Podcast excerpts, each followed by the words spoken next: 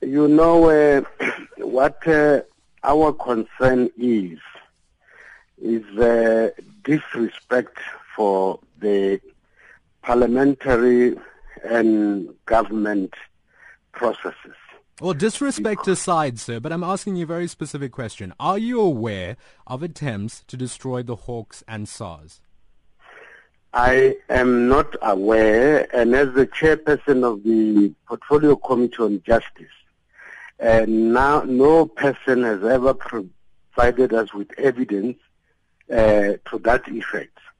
Now, uh, we are surprised that uh, a member of the Portfolio Committee from the DA is uh, making statement on an issue uh, that we are not aware of, and we think that if that is correct, it is a very serious matter, a matter of national interest that Parliament is entitled to know about and uh, engage with as a, a, forum for the consideration of national issues. Well, let's set aside Breytenbach's comments for just a moment. Here's a quote from the spokesperson of the South African Revenue Service, Adrian Lackay. He says, there are people who have a vested interest in creating confusion among state institutions. SARS is in no doubt that they are behind these allegations and they have been in the past. Without mentioning who now, he says there are attempts to destroy SARS. Uh, you see, we are a constitutional democracy. And uh, institutions like SARS, NPA, and all of them account to Parliament.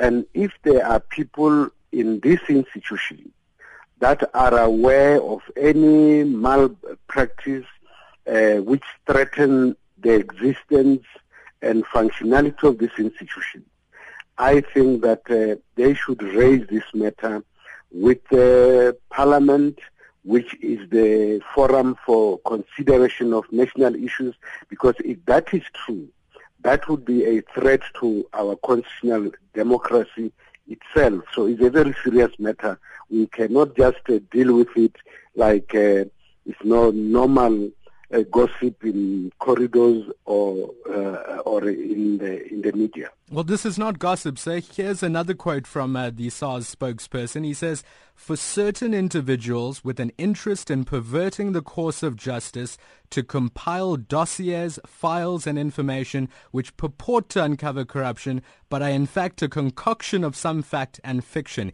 He says such dossiers are then distributed to the media, certain law enforcement agencies, and political players in the hope of disrupting or thwarting a SARS action. Here's a case study and an example, and he's bringing it forward to the public. Can you not do anything about it? You say you're even unaware of it.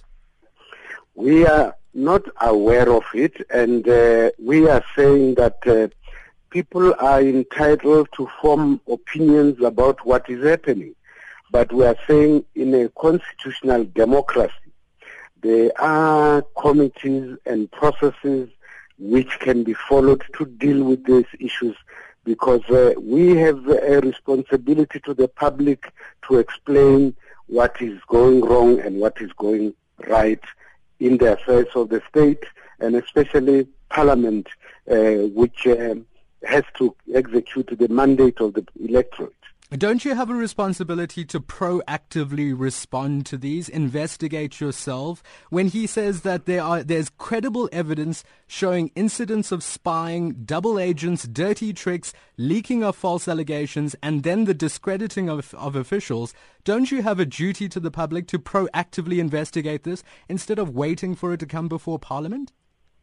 If Parliament were to proactively investigate everything that appears in the press, then Parliament would cease to exist for what it has been set up for. We're not asking, so, sir, with all due respect, no one's asking you to investigate each and every allegation. Here's a rather serious allegation that deserves investigation. Wouldn't you agree? But all that we hear is that there is credible in, in, uh, uh evidence. We don't know from whom and to whom and where do you start to deal with a matter like that? Don't you start with investigating SARS? Here's a, a, senior member of SARS who's their spokesperson making these concerns available to you. And then you've got a senior member of parliament, the DA's Glynnis Breytenbach, uh, who was a former prosecutor in the state.